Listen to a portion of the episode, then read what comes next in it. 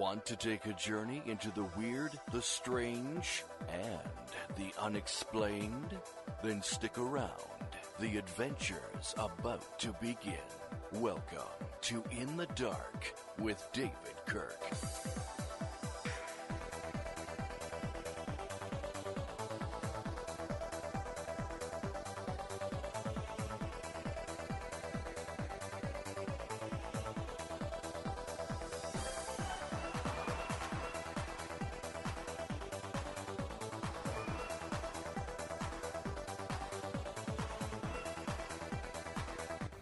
Rising up from the ashes like a phoenix, In the Dark is indeed back. I'm your host, David Kirk, here to take you on a journey through the strange, the weird, and the unexplained. We have been on a two month hiatus, but now I'm back and better than ever. And let me take a short few moments here to explain to everybody what In the Dark is because I am sure that we are picking up a lot of new listeners now that I am uh, putting the shows on YouTube and iTunes.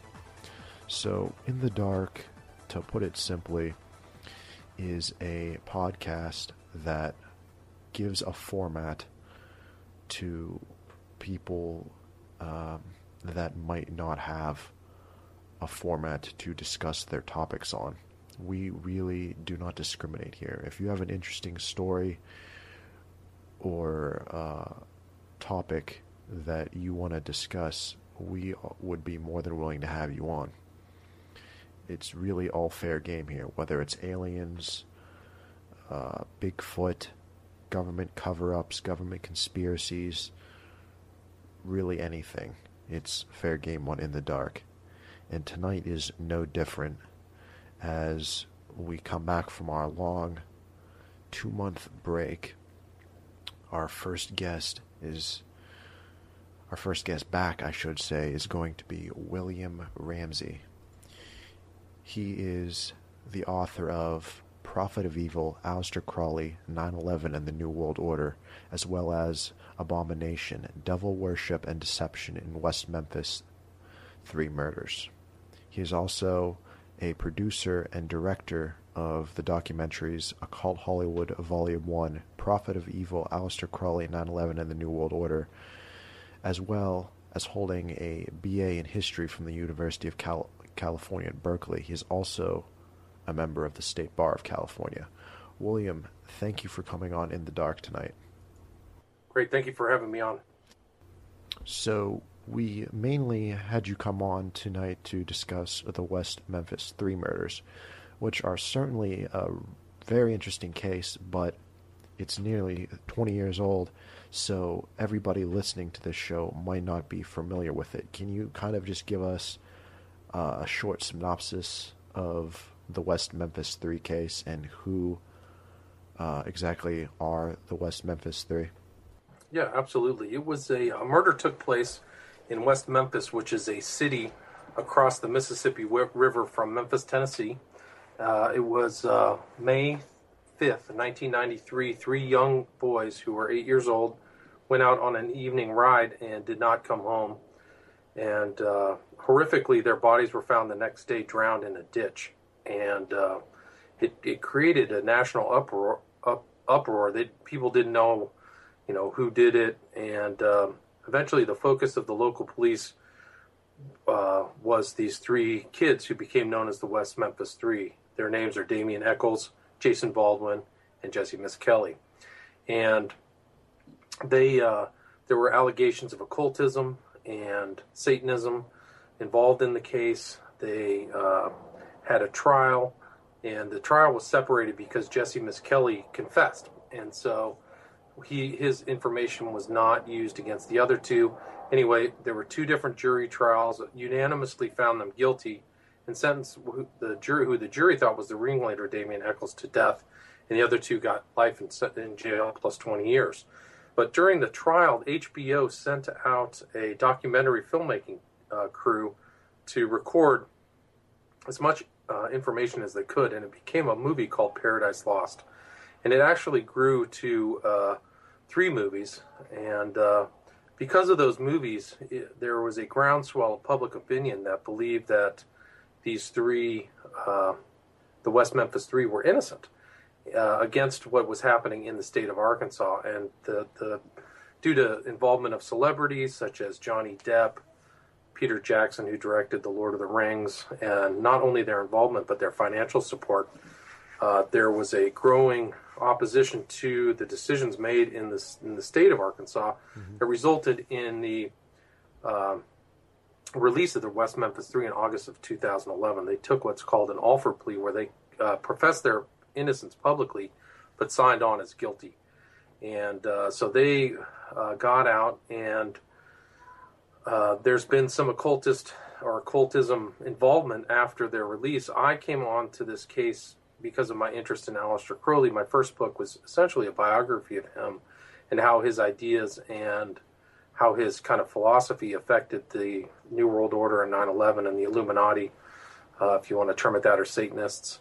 And so I came across a, and, and Aleister Crowley was an issue in the original trial back in 1993. I came across a clip, excuse me, I came across a clip on YouTube uh, where the prosecutor is quizzing the kind of central character, Damien Echols, about Aleister Crowley.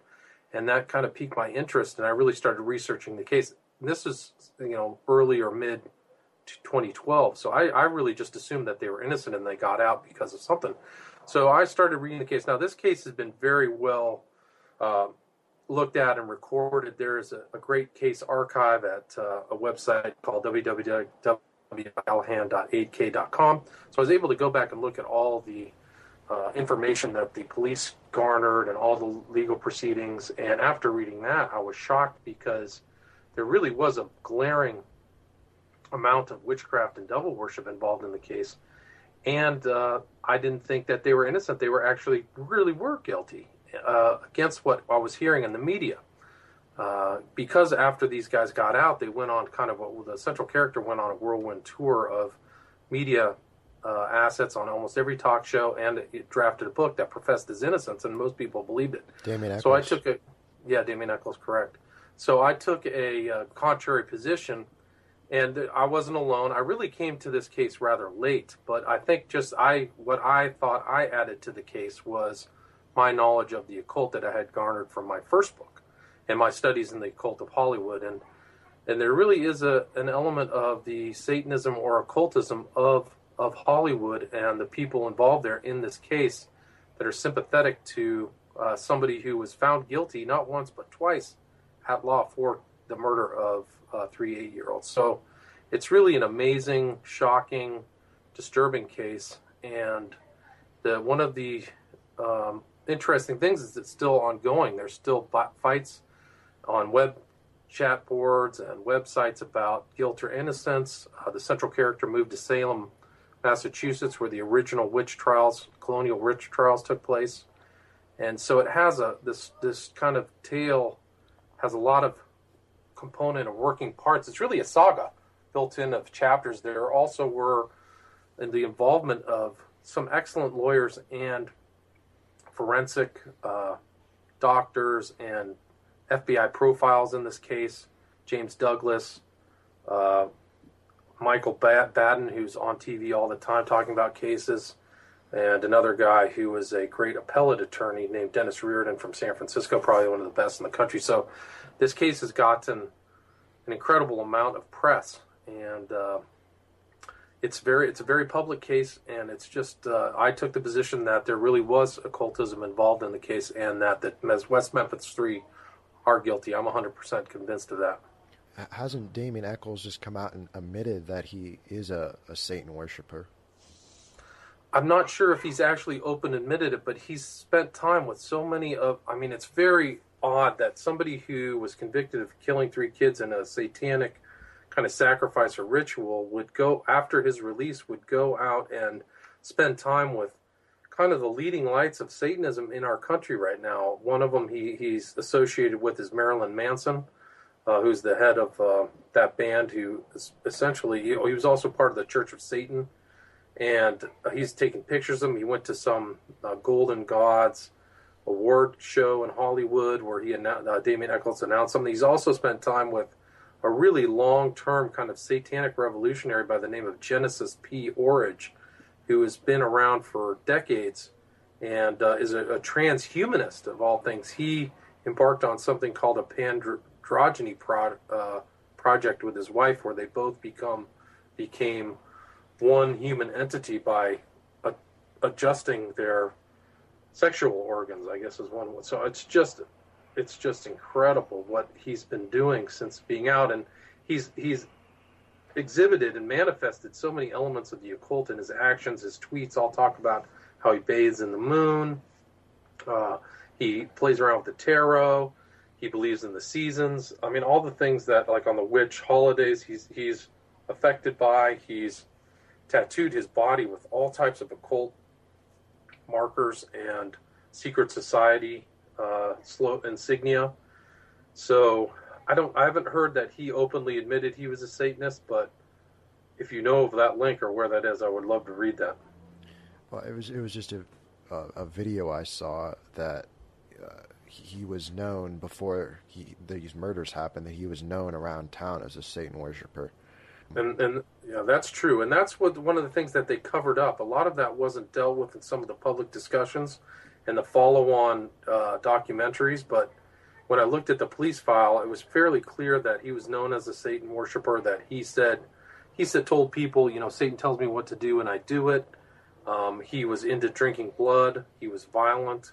He used to keep a, a group of like animal skulls. He was known for killing animals, so he'd keep animal skulls that he bleached in his room. He had all kinds of interest in uh, satanic books. So, you know, the the evidence for him being involved in the occult was very very strong, and I included that in my book. So. Yeah, I, I don't usually like to judge a book by its cover, so to speak. But I mean, this guy just ha- seems to have an aurora about him uh, of just creepy. You know, yeah. I, um, he just he just seems like evil. But wh- why do you think Hollywood was so eager to you know come to their defense? What was in it for them? That's a great question. I think that you know there's a whole bunch of different like themes or memes that are involved in this. A lot of Hollywood people have an idea if they want to fight for the little guy and fight against you know what they perceive as oppressive power um, and I think that that was kind of like this this idea that was sent out, like these were poor kids, and they really were poor kids. I mean, they lived in trailers. They were not. They didn't. Uh, Damien Echols was held back twice in high school. So I mean, there's there's a theme there that you could latch onto of him being a dispossessed, you know, uh, unfortunate kid. But you know, sadly, they overlooked the fact that he was very aggressive and had a very detailed and lengthy police file and mental history file. So I think that for Hollywood, they, they, they, you know, after he had been in jail, he became a different person. I mean, you can't go out and do what he was doing before. And he had, a, you know, sympathetic people working with him. And they put out this, you know, fable that I think Hollywood people attached to it. Now, I think there's another side to that, too, is that some of the others know full well that Damien Echols is a hardcore occultist. And I think those people also were, were sympathy, sympathetic with him. So I think there's two, really two camps of supporters those that really know that he's uh, essentially a witch, and some that believe this kind of feeling that you know Arkansas was this hick town, and there are a bunch of toothless hillbillies who just had to blame it on somebody, you know. And these just don't don't under scrutiny. Those types of that those fables don't hold up. This case was appealed uh, multiple times, so things went to the Arkansas Supreme Court, and they looked over the whole case uh, there were two juries that came to unanimous conclusions. They signed their guilty plea again in 2011, so they admitted guilt. And uh, Damien Echols, you know, he had a death sentence. His attorney appealed to the Supreme Court of the United States, which did not, you know, is a writ of certiorari, is what it's called. It's a writ for them to look at it, and they denied that writ. So at least they had an idea of the case, but they didn't see any wrongdoing or anything that was, you know, actionable in the state court. So you know, once you kind of look at the course, the real authentic uh, procedures or what happened in the, the court cases, it's hard to believe that, you know, he didn't get his due, due process rights. Yeah, and uh, when you were saying about Hollywood, uh, that some of them, you know, just saw these helpless, quote unquote, hicks. Uh, you know, they they came to their rescue or whatever, and then there's the other part that uh, really knew what, what they were all about. And I think that kind of breaks up possibly really what Hollywood is. There's the gullible actors that will you know jump on a cause because it's hip, and then there are the people that are really controlling everything and know what's going on. Yeah, that's a good point. I agree with that. I mean, there definitely is a the dark hand of the Illuminati or the Satanists from Hollywood involved in this whole case. I mean, there's there's definitely, you know, there's so much money. They said the amount of money that this the West Memphis Three was able to raise was a a war chest of about ten to twenty million dollars. It's a, an enormous amount of money, and that bought the best lawyers, the best experts, some superb, really superb public relations people. And it's one part of this case that's important is just to show how you can take somebody who's about as evil as they get and turn him into an oppressed figure through the manipulation of the American media. Because his public relations guy put him on shows, and I can just, I've looked at so many of these interviews, and it's the same pacing, the same canned responses. So he's it's almost like a form of propaganda where these journalists aren't even asking any hard questions at all. And it, to me, it seems like, and what I've heard is that they're all given, you know, ten of the same questions, and this guy just knocks them out of the park every time with his kind of canned, prepared responses. So there's definitely a smart hand behind, in my opinion, behind this, and the Illuminati money from Hollywood is definitely, you know, there.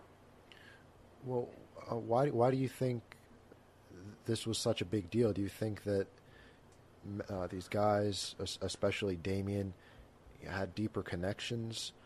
Uh, what, why? What was the big deal of getting them out of jail? And, and you know what I, I mean? I, it's a great point. There, there is definitely a mystery there. They, they seem to. There was this sympathetic train, and I think that you know people found it worthwhile for them to get one of their own. I mean, Echols is a, is. A, a very interesting character, and uh, it's almost like he's part of the Satanic Underground or something. I don't really have a, the to get the the full gist, but you know, I think that these guys. I mean, Johnny Depp, for me, and after I researched Depp and his associations with Hunter S. Thompson and uh, the movies he's been in, From Hell.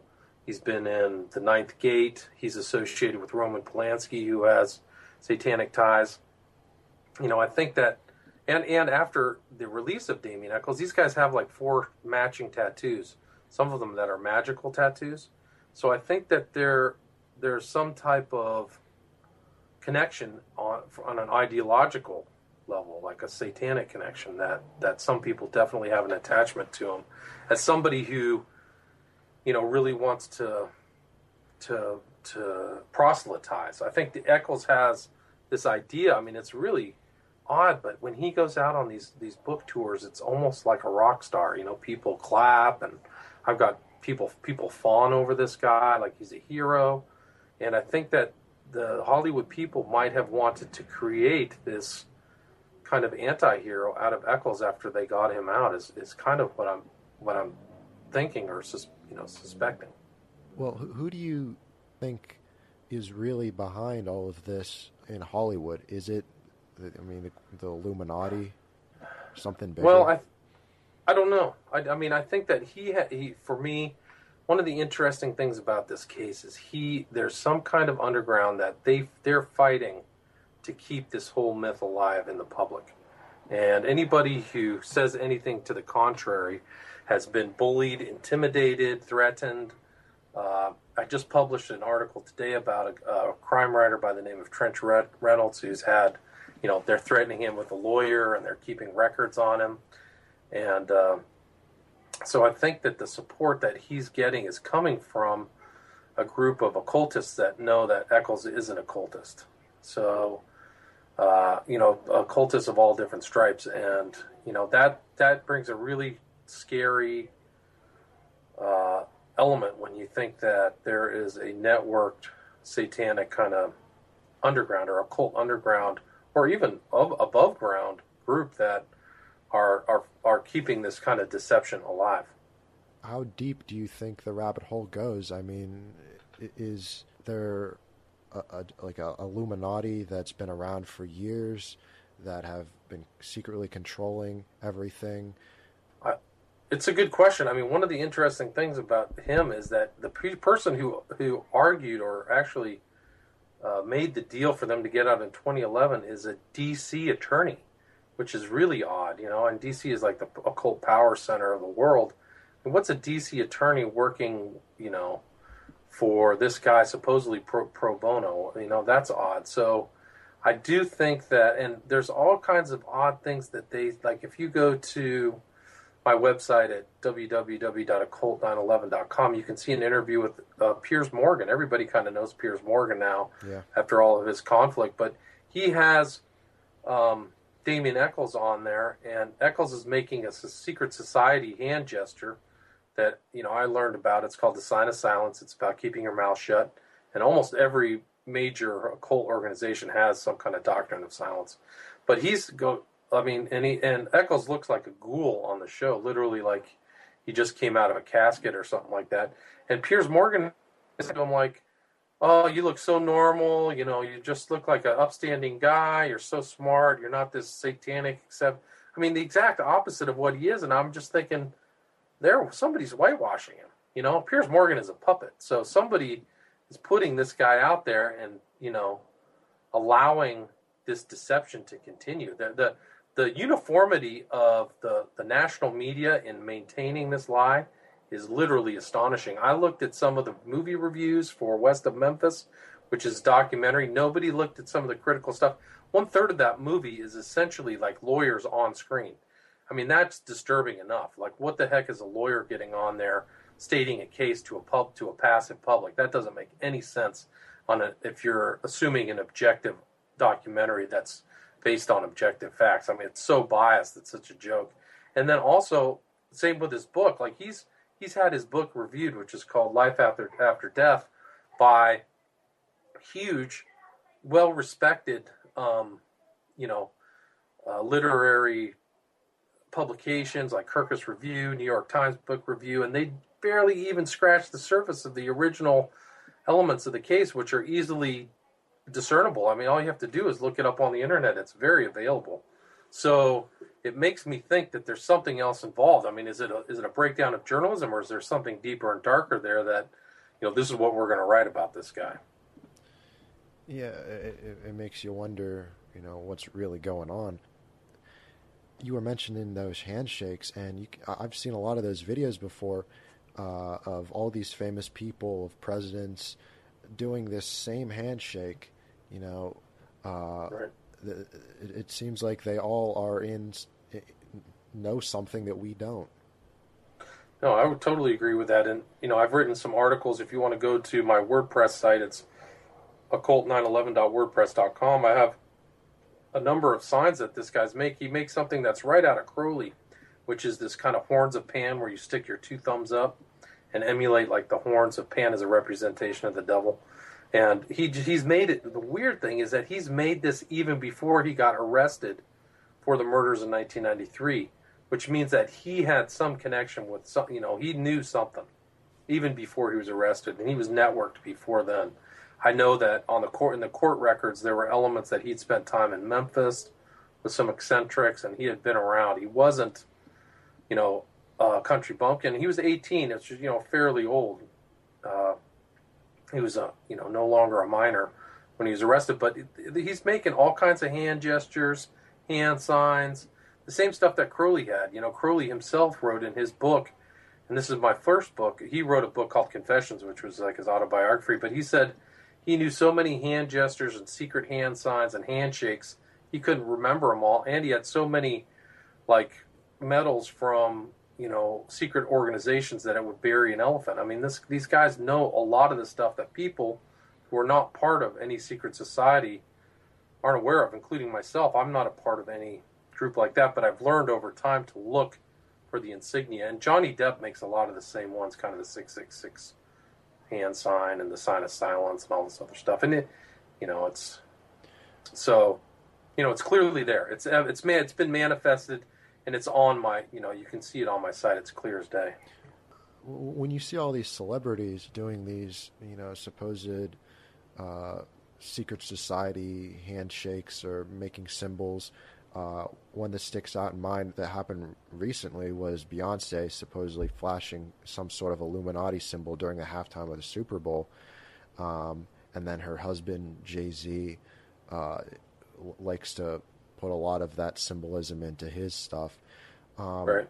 But it kind of begs the question are they really part of a secret society or are they just trying to be hip uh, and cool and they think that oh it's cool that the Illuminati is cool that it's cool that there's uh, a secret society controlling the world and they want to be part of it um, and I think that a lot of these celebrities really don't understand how evil uh, these societies are and what they're really you know trying to get into yeah, I agree with that. I think that it's kind of the hip thing to put the insignia and stuff like that. You don't know how deep these guys go, but there definitely are people who just have adopted it, you know, because of the, you know, the darkness. I think that Jay Z is pretty knowledgeable. He's clearly a Mason, and he's adopted some of Crowley's kind of stuff. This eye in the triangle, uh, meant you know the same thing on the back of the dollar bill, and uh, he had a he was in a music video with something that said "Do what thou wilt," which is Crowley's kind of famous human freedom dictum, you know, do what thou wilt shall be the whole of the law.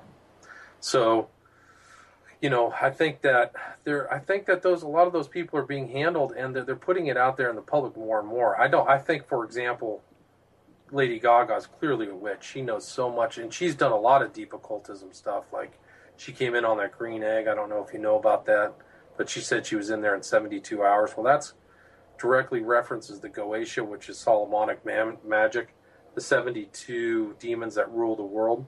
And that's one thing that I keyed into about Damien Echols is he did the same ritual. It's called the Book of Abramelin the Mage, the same ritual ritual that Crowley did, which is to try to come into control of those 72 demons. Crowley did it in a in a house called Boleskine Manor in the very north of Scotland, and in Damien Echols' book, he did the same thing while he was in his jail. You know, it's a long ritual, it's grueling. You have to do a lot of different stuff, but you know, there's another tie there. But, you know, so I think that there's probably part of the, the lower level, you know, uh, entertainment people who don't know as much about the occult. And then there's some really, I think the hidden hand of the, of the Illuminati really is there. Like I know that, like for example, Rick Rubin, he's like a famous producer. He's produced so many albums, stuff like that. That guy's really hardcore. Mm-hmm. And he hangs out with a guy who's been seen with Damien Echols, who's a guy by the name of Genesis P-Orridge. So you know those guys. And uh, this guy, P-Orridge, is about as hardcore satanic revolutionary as you can get. Well, yeah, that I, I know a lot about that Lady Gaga uh, and, and Kesha, and um, I, I, there was a video of Lady Gaga doing uh, like a Mason handshake with um, Jay Leno, and then making a joke on one of those late night television shows about swearing to Satan and all of that. Right. Um, yeah, I've seen that. Yeah, and do you do you really think that there is a secret society uh, controlling everything that that we we don't really know about? I mean, that's a good question. I think that there are a lot of secret societies of different stripes that uh, use those networks to their advantage to solidify political and cultural power. And I do think that it's initiatory, and I do think that there is something, if you want to get ahead, it's to join those groups. And it's an end around against what we see on the on the front of the political process. And I spent three years in D.C., and that fully convinced me that that's the case. That you know the whole political process is fully rigged, uh, and there's tons of stuff there. And, the way to get ahead is, you know, either to be born to some of these secret societies or be part of it and do their bidding. And that's really the real core of the power. And, you know, I think that the found the founder of, or one of the founders of American Masonry said as much. Uh, Albert Pike, you know, said we're going to put our own people in as president from here on out. And I think that most of the presidents since mid 1950 are have been Masons, which is usually just an intro, even including uh, even including uh, Barack Obama. You know, he's been seen with a Masonic ring, and if you look at his pictures inside the Oval Office, he has a picture of the torch of uh, the Statue of Liberty, which represents you know, the light of Aurora or Lucifer and Liberty and all this stuff. So you know they have their own things, but so yeah, I do think that, and you know they're ruthless enough to maintain their power as well. You know, it's a lot of people who want to go through the political process and maintain stuff through the political process want to do things by the book.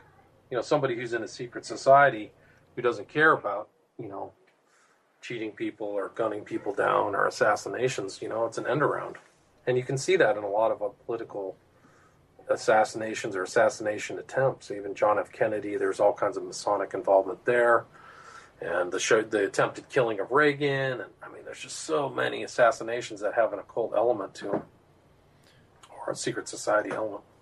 Well, you you think that uh, uh, the secret society uh, had involvement in the Kennedy assassination? Absolutely, I think that a lot of those guys were secret society involved, and uh, you know, I think that that's kind of what bound them together was their kind of uh, grouping those Eastern elites, elite Eastern, you know, skull and bones, and you know, George Bush Senior was supposedly on site, and you know, uh, let's see, H. L. Hunt. He was he was familiar with the occult. He wrote three occult novels. H. L. Hunt was a uh, E. Howard Hunt, excuse me, was a uh, actually a novelist before the Kennedy exa- assassination and he worked with John Foster, John Dulles, and he wrote occult novels like the Sorcerers and all this stuff like that. So he knew about a lot of, you know, the secret society occult elements. So I do think that, and that's how they kind of covered it all up, you know. And so I do think if you read King Kill 33 and John Shelby Downard's book about the Kennedy assassination and the weird synchronicities and you know it's uh, it's my understanding a lot of the assassins who were there, they walked off the street and into a Masonic building right right off the Dealey Plaza. Is there a secret society that is controlling the American government that uh, some people say that it's the Illuminati and the Illuminati uh, this this is mainstream knowledge. There was an Illuminati that was founded in 1776 um, according to like mainstream history that it, it doesn't exist anymore but do you think it still exists the illuminati that was founded in 1776 do you th- still think it exists and it still is very much active in uh, american politics behind the curtain that's a good question i mean i think that the ideas of weishaupt still exist i don't think the illuminati is maintained in its in its former incarnation but the ideas and the people who have tried to adapt or adopt it are around and try to institute it.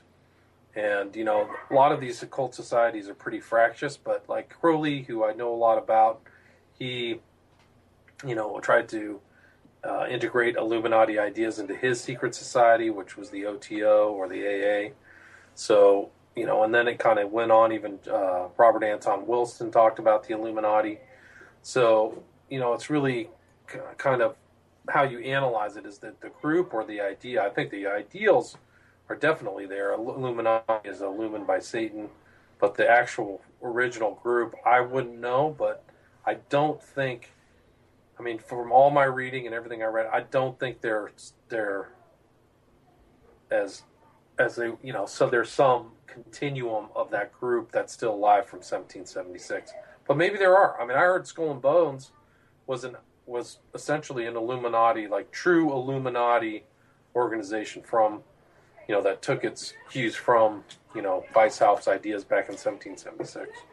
But, there, you know, that's what I heard. There was just an article out a couple of weeks ago, uh, I think it was by The Atlantic, saying that uh, Skull and Bones is not just for white males anymore. They are uh, this year's class of Skull and Bones initiates has like uh, two females, two gay men, and like a transgender person, and they're trying to make uh, Skull and Bones hip now. I guess I don't know if you saw that article. No, but I heard that they were trying to become more international. So maybe that's they're trying to just ex- extend their franchise. But you know, I don't I don't really know that much about Skull and Bones, but you know, they uh, I mean, that's an incredibly powerful group, no doubt about it. Do you think that a lot of main uh, modern uh, events that really shaped history had a hand of a secret society? I do. I think a lot of them really. There's a lot of secret society involvement, and I mean, we can go back to 9/11, which is full of occult significance and secret society stuff, uh, which is totally a fraud. No, 19 terrorists didn't do that. They didn't drop Building 7. I mean, you can see the attempted assassination of Reagan. You can see the attempted assassination of Ford, which is by like the Manson family. Um, the chief beneficiary would have been a Rockefeller if he died, the vice president. You can see all kinds of stuff around Contra, the financial frauds. I mean, there's it's it's there. You know, once you scratch the surface and look for it, and look for it yourself, and not be told by some media conglomerate what the truth is, you know, you start to realize these people are networked, and they're networked in a way that you know isn't as obvious to uh, the, the public. What, what do you think happened uh, in 9 11? Well, I think that uh, the Bush administration essentially created a false flag terror event, and uh, in a, in the attempt for a, a, wide variety of objectives to create war, to manipulate the public, to solidify power, to create a financial, you know, chaos that would they would uh, benefit from, um, to create social change, and a lot of the ideas are very kind of Crowley. I mean, Crowley's ideal numbers were integrated throughout the entire event, and you can read that in my first book. Crowley's ideal number was 11, which is the number of chaos and death. And, you know, it happened on September 11th. The two buildings were definitely occult in nature. Uh, they were 110 stories tall, which is an 11. They're at 11 against the skyline. I mean, the first plane was Flight 11, then it was Flight 77, 93. 93 is Crowley's favorite number, another one. And in the Kabbalah, they both represent Thelema and agape, which is his idea of will and love. And he always said, you know, love under will and do what thou will shall be the whole of the law, which is 11 words, 11 syllables. And that's all integrated. So somebody definitely had a long term planning on that event and integrated occult ideas. And nobody from no Muslim terrorists did that. And a lot of those guys had doubles and triples. There was, it was just a full intelligence op, secret society op.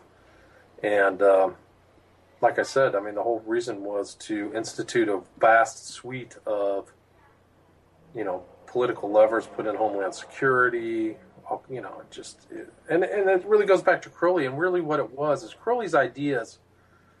He was not an egalitarian. He's a classist from England. He did not have anything in his blood that was anything close to being an American with like working hard, you know, working hard and earning your own money. He came from wealth, never worked a day in his life. He really believed in an aristocratic revolution, and I think that that was, you know, I think that's seen in the event.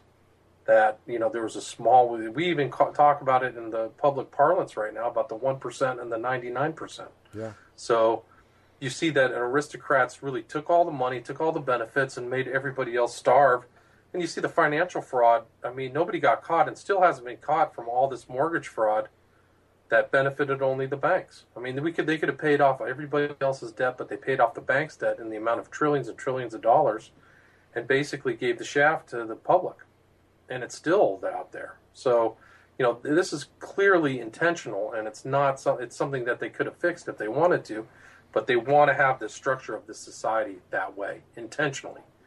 Uh, but they're all silent about it because they're all secret society guys who know how to keep their mouths shut because that's part of their doctrine.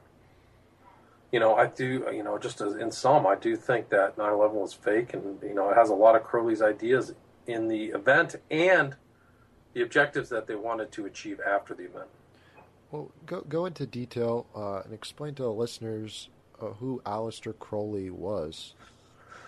Aleister Crowley was uh, born in 1875. He died in 1947. He was a only child of a very wealthy family in England uh, who had kind of a brewery business, and they were also part of a Plymouth Brethren, which was essentially Puritans.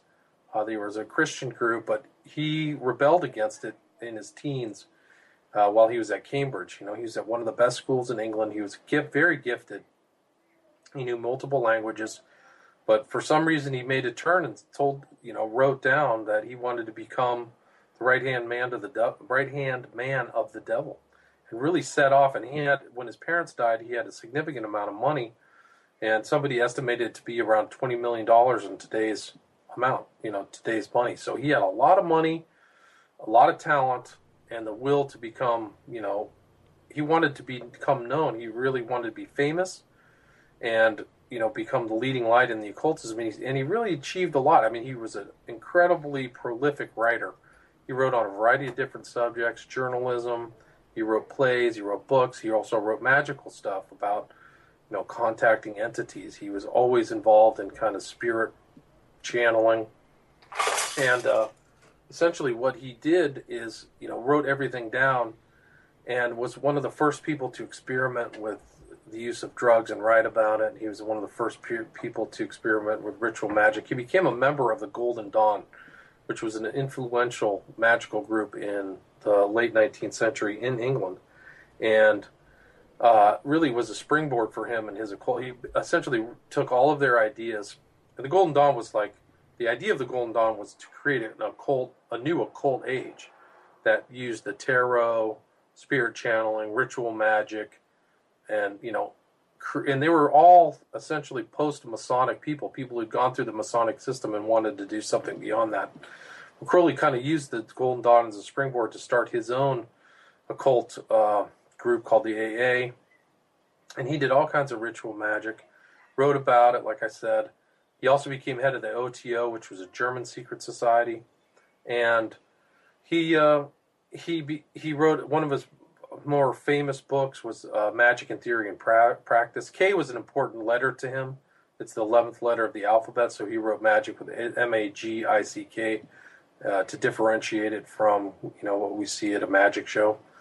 But uh, Magic and Theory and Practice kind of brought his ideas so people could read them. He believed that you know people have energy, and you do magical rituals to release that energy and store it and have it for your benefit. Um, and he just really was a satanic worshiper for the ages, and he really believed in creating a new aeon, a new age of you know this magical world. And he hated Christianity. He wrote some of the most blasphemous writings ever. One is uh, uh, called "The World's Tragedy." The world's tragedy is Jesus Christ. He also, you know, there are writings that he had about child sacrifice, and um, I mean, he just really was a giant. And because of all of his dedication I mean, he never worked. You know, people who follow into the occult usually make it through to Crowley. They see Crowley. He Crowley believed himself to be a prophet of Satan, which is why I titled my book "Prophet of Evil." He really thought that he was his right hand man and behaved in it his whole life. So, you know, people who follow that route usually make their way back to Crowley and emulate him. So they do the writing themselves. They become poetic. Crowley was a poet. They paint they, you know, do what they want. They, you know, uh, believe in a slave state, just like Crowley did. Crowley wrote something called Liber 77, which is kind of his rights of man, which is you can do whatever you want, and if anybody thwarts those rights, kill them. Uh, you know, and he really kind of lived his life like that. He did. He, he was a wrecking ball. People who associated with him, he usually, you know, was vampiric. He sucked their money dry and left them behind. And two of his wives killed themselves to or in an insane asylum. I mean, it's just a the guy was a and he was a pedophile, just a mess. He, um, he sounds but, like a real piece of work. Yeah, so he's just a real monster. But there's certain people out there who identify or want to be like him, you know, in the occult. And Damien Echols of the West Memphis Three is one of those, one of those people. Well, do you think uh, that a lot of these modern day occultists, you know, George H.W. Bush, George Bush, maybe uh, Dam- Damien Echols. Uh, you think a lot of these uh, modern day su- supposed occultists got a lot of their inspiration from Aleister Crowley? Yes, absolutely. So I definitely write that. I think I prove it in my first book. In the second book, I prove that Damien Echols is influenced by Crowley. Uh, so my first book, I talk about George Bush Sr. He, you know, 77 was an important number to Crowley well, George Bush's like nuclear uh, was it nuclear uh, aircraft carrier, the number seventy seven. He has he's walked around with seventy sevens on on him. So I think that you know, and he comes from Skull and Bones. And what I've learned too is a lot of these secret societies have their own libraries. You know, Yeah. before this is before inter, before the internet age when you could really do research. Like you couldn't tie a lot of these things together before because you didn't have you know you had a controlled mass media and you didn't have the internet where you could compare and and build off of other people's conclusions. You know, so you can now and you can see that these guys have their own libraries they had access to private information that they kept secret for their own benefit and crowley's elitism is attractive to other elites you know because crowley really thought i mean he had quotes that are shocking but he basically said you know the public is essentially a sheep to be sheared and we use them for their you know he, he said we use them for their wool and their their meat and we keep them with the quiet wisdom of the cattle. That's a paraphrase.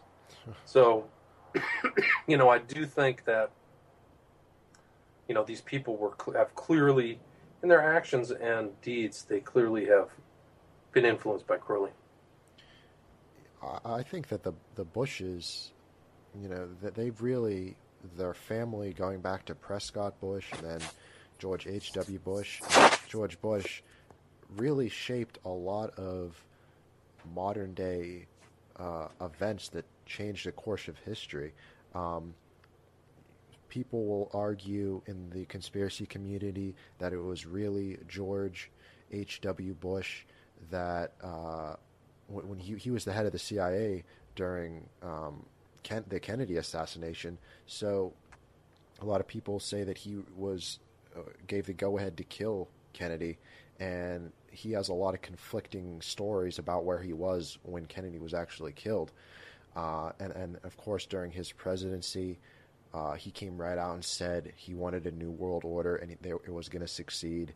And then during George W. Bush's presidency, there was 9 11. So it seems that the Bush family is really at, at the center of a lot of uh, conspiracy and modern day events that have shaped the course of history. And I would agree with that. I mean, it's it's it's. I'm glad that you referenced that because he gave that speech 11 years to the day of 9/11 on September 11th, 1990. So you could see this long-term planning. If you, you know, I don't see those things at random, and that's also in my first book. So you know, I talk a lot about Bush Senior, and I, for me, he's really kind of an American Caesar. Uh, he's been involved in so much. He was involved in Reagan. I mean, he essentially ran the Reagan White House, so that's 1980 from 1988, and then he became president. Clinton is his is. Uh, I heard that Clinton was he was the handler of Clinton when Clinton was in uh, England, and that's you know at a Rhodes Scholar as a Rhodes Scholar. So that is the connection between Bush and Clinton, and then he puts his son into office between you know 2000 and 2000, 2008. So you know that's a long time to be right in the middle of that. And, and Bush is networked. I mean, he's got the whole Skull and Bones network and CIA network. I mean, he's a really incredible, incredible human being. I don't think he's a good person, but I mean, he's always he's there, you know. And going back to the, the Kennedy assassination, I there's in my book I talk about there's a researcher by the name of John Hankey H A N K E Y who argues that Bush was on site for November 22nd. You know, so 1963, and you know that's 1122. Those are like multiples of 11, Crowley's number. So you know, and there's even that argument. I don't know if you've heard this, but his wife, Barbara, is rumored to be Aleister Crowley's own daughter. Have you heard that? I have not heard that. That's very Yes. interesting. So she was born. Crowley was in Paris. It- Crowley was always attack, attracted to bohemian environments. So you know, I guess what it would be in a bohemian environment today, like some city like Montreal or you know certain parts of Boston. You know, I don't know San Francisco. But he would always go. The, one of the biggest places of the bohemian environment in his age was Paris. Paris was like the happening place for the Roaring Twenties, and there were artists and painters and all this other stuff there. So Crowley was there in the mid twenties, and the rumor is is that uh, the real uh, Barbara Pierce, her mother was a person by the name of Pauline Robinson, and she was known to have been in uh, Paris in 1925 when Crowley was there with a, the literary friend staying with after he got kicked out of his magical fraternity in uh, Sicily. He had this place called the Abbey of Thelema or the Abbey of the Will, and he was kicked out by Mussolini. And he kind of limped back and hung out in Paris, but he was doing all types of what he, you know, investigations into, you know, drug taking and sex magic, and he needed essentially servitors. And the rumor is Pauline Robinson was one of them, and you know, she was this elitist, you know, rich. Her husband was uh, the head of McCall's magazine, so you know she was blowing off steam with Crowley, and came back, and nine months later, Barbara Pierce was born, hmm. and and then you know her she was kind of George Bush Senior, and her got together at a very early age. It just has all the you know earmarks of kind of an elite relationship in the sense that they were put together, and uh, you know they they are all into breeding and good breeding and you know all that other stuff. You know, it's not like it didn't have that feel of like they met at a bar. You know, when George Bush Senior was 21, it felt it has that feel of an arranged marriage. But so there's and, and you know when you look at all the Crowleyism that suffuses the Bush Senior and, and Junior's life, you know there's there's something there. And and the mother Barbara Pierce Bush is also a piece of work. I mean, yeah. So, would you uh, do you know if uh, Aleister Crowley and Prescott Bush knew each other at all? I wish. I wish I could find that out. I mean, I'm still kind of, you know, I wish there's all kinds of strange connections between these people. Uh, and I mean, Crowley was really well oriented with a lot of important people. He was in a correspondence with H.L. Mencken, who was a famous writer. He knew Hemingway knew of him. him. Uh, the guy who wrote The Razor's Edge. Uh, he's an important writer. I can't remember his name right now. The Razor's Edge by oh good lord. But one of another interesting point about Crowley, who he did have an affiliation with, one of his followers who wrote a book about Crowley, was called The Star in the West, was a guy by the name of J.F.C. Fuller. He was also kind of an elite historian. He came up with all these kind of ideas for the British military, but he was one of two British English, you know, Englishmen who were invited to Hitler's 50th birthday party. so there's a direct tie between Crowley, you know, it's like two degrees of separation. Yeah. And he and Crowley kept correspondence. I actually been to, you know, some of the places where Crowley's writings are and looked at his original documents. So uh, I've seen the correspondence that went through. And, you know, back then, if you're a literary person, you keep in contact people. It's like the the old day email. You know, you send off postcards and letters all the time. And Crowley had had secretaries. He was such a snob that he he could just dictate things like a president, and somebody would write it off and send it. So I've seen the correspondence between him and uh, JFC Fuller that took place for decades. And he also worked for a guy. I mean, it just the, the, the connections are amazing. Like he knew a guy by the name of George Viereck, who's a who's a German American he was the first guy to interview Hitler. He was a, kind of a Hitler sympathizer, and he was a German sympathizer. Um, and uh, they started a magazine where the, I mean, it's just so bizarre. But the writer of Traumnovelle, which Eyes Wide Shut was based on, wrote for both Crowley and this guy George Viereck. So, do you know? Have you heard of like the the basis of Eyes Wide Shut? Yeah.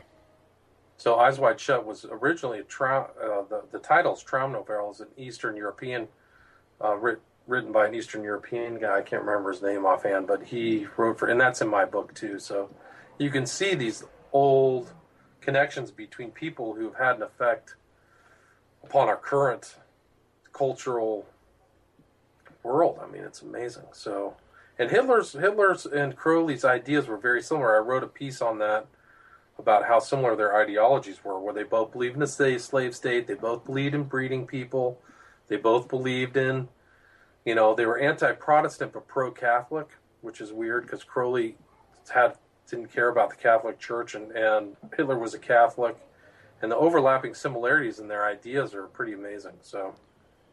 I don't think Crowley was as much of a uh, hater of Jews like Hitler was, but they still had that ruthlessness and uh, you know viciousness. It's, it's it's it's it's there's a and then that there are some arguments and some historians have made that I need to go back and verify again, but that Hitler has quoted Crowley, which would make a lot of sense. Uh, and, and, Hitler was part of some secret societies right after World War One. The one was the Thule Society, T H U L E. But Crowley was the head of a German secret society that whole time. It, it wasn't his secret society. The OTO comes from Germany. So, and he spent time in Germany in the Weimar Republic in the early 30s. So, you know, there's a lot of, and Crowley too, by the way, was also a spy. I mean, he was clearly involved. I when I first started researching Crowley, I didn't know that, but he's clearly involved in sending information back to England about, you know, issues that were important to England. He was in the United States spying on the Irish Republic, people who were sympathetic with Ireland. He saw Mussolini's overthrow of the Italian government in Rome. He was right there at the Weimar Republic when the whole all these changes in Hitler was coming to power. Uh, he he took an adventure to uh, Russia to check that out. So Crowley is clearly keeping tabs, and Crowley was one of the first people to circumnavigate the, the globe. I mean, it, it's really amazing. He's an amazing character that uh, really has influenced the 20th century. And so many people have followed Crowley. Jimmy Page of Led Zeppelin, uh, Timothy Leary, who created the 60s revolution, L. Ron Hubbard, started Scientology. These are all people who are Crowleyites. So it's you know it's important to study to see how our culture's literally been shaped by these people. Well, it seems like there's so many things you could go off into here. There's it's like a spider web of, you know, all these different connections that he had. But uh, I think the big question here is what is the end game for all of this? I think it's basically the New World Order. I mean, that's a good point. They want to do to the world what Hitler did to Germany. You know, war, slave state, population reduction. Um, and, you know, they're already doing it through the air, food, and water. They're doing it through vaccines. So the people at the top are clearly running the whole world like a fiefdom, you know. Yeah. And uh, so I think that they just need somebody to make that push into the, their final ideal world, and it's uh, it's not going to be good. You know, they want to have a rule of an aristocracy over a just like a feudal state. Do you, do and make the world a big feudal state. Yeah. Do you think it's it's coming? You know, very soon. I mean, there's a lot of signs that you could point to. Uh, you know 9/11 happened and the Department of Homeland Security they're now uh, buying all these bullets uh, and then there was the drones do you think it's coming to a head very soon I don't know but the agenda's still you know going and I think that Obama is really continuing the agenda he's he might as well be George Bush Jr. he hasn't really changed squat he's actually just kept it worse by keep it going I mean, they're coming up with more fake terror and FBI stings and, you know, this bullet thing and trying to grab the gun. Sandy Hook was a total fraud. Yeah. I mean, that's a complete joke. I mean, people, I think the, the American people keyed in on that almost within the first couple weeks. Like, hold on, this, this story doesn't make any sense. Like, I believed it, and then I was like, what? Where's this guy? And the story kept changing.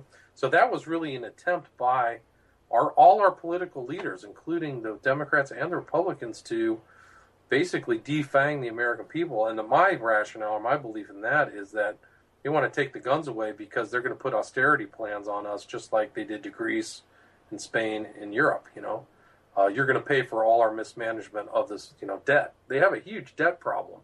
Yeah, and eventually it's going to come ahead, and they're going to say, "Oh, guess what? I know we screwed you over for the last ten years, but now we're going to do it again. Here's another shaft." You know. Yeah, well, when I... they're spending money on global. I'm sorry. Yeah, it's okay. Go ahead. Oh, I, I was just going to say I made the argument at the start of the show today that the the only reason why it hasn't happened sooner, and the reason why they're going after the guns so much is because the Second Amendment is really the only thing that's protecting us and what's left. Because once the Second Amendment goes, it's going to be a lot easier to get rid of all the other amendments and all of our other rights and really bring in the police state.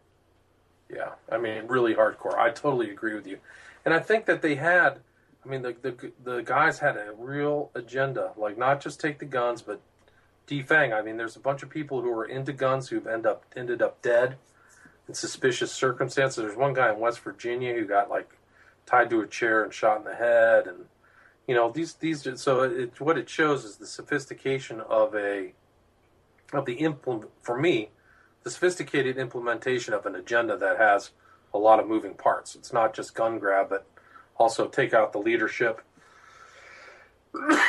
Excuse me, take out the leadership and uh, you know cow the people. But I think what happened is the people just said no, we're not going to do it because we know what happens. You know, I didn't. I don't think the American people were stupid, which is good. You know, and every every time somebody wants to take your guns, that should be like, why? Because if the if the American government really cared about the people, guns is probably about 15th down on the list of things that are harming us. The pharmaceuticals themselves that the whole Congress allowed into practice and are giving people multiple pharmaceutical things kill about 150 to 200,000 people a year. Add on top of that all the lousy food and water that we're getting that the government hasn't looked over, which probably give cancer to God knows how many people. So you can't make this argument that Congress is really looking out for our best interest, although Congress makes that. I mean, the government in general makes that argument, which is total hogwash. It's baloney. Oh yeah, exactly. I mean, I could not have put it better myself. But we are actually just about out of time here, William. So could you uh, give us your website if you have one? Um, you can see some of the articles that I've drafted are on my WordPress site. It's occult911.wordpress.com. My website is www.occult911.com. And, uh, you know, I, my writings are kind of interspersed around on uh, on the internet. Beforeitsnews.com uh, allows me to post there. And my books right now are available. Both two books are available on Amazon and Kindle. Uh, thank you for coming on. Uh, definitely a very interesting conversation. Uh, we could go on for hours about this, but the show's just about over. Uh, thank you uh, for for coming on again, William. Anytime. Thanks for having me. I appreciate it. And that is all the time we have for this episode. I expect you all back here next week when I have on Dahboo7, who is a pretty big name in the YouTube conspiracy community uh, to discuss with us a bunch of different topics, uh, but most notably some of the uh, stuff that has happened this week, including but not limited to uh, the Zimmerman case, the airplane crash in uh, San Francisco, and all the executive orders that Obama has been secretly pushing under the table these past couple weeks. I'm David Kirk. This is In the Dark and that's all the time we have for tonight.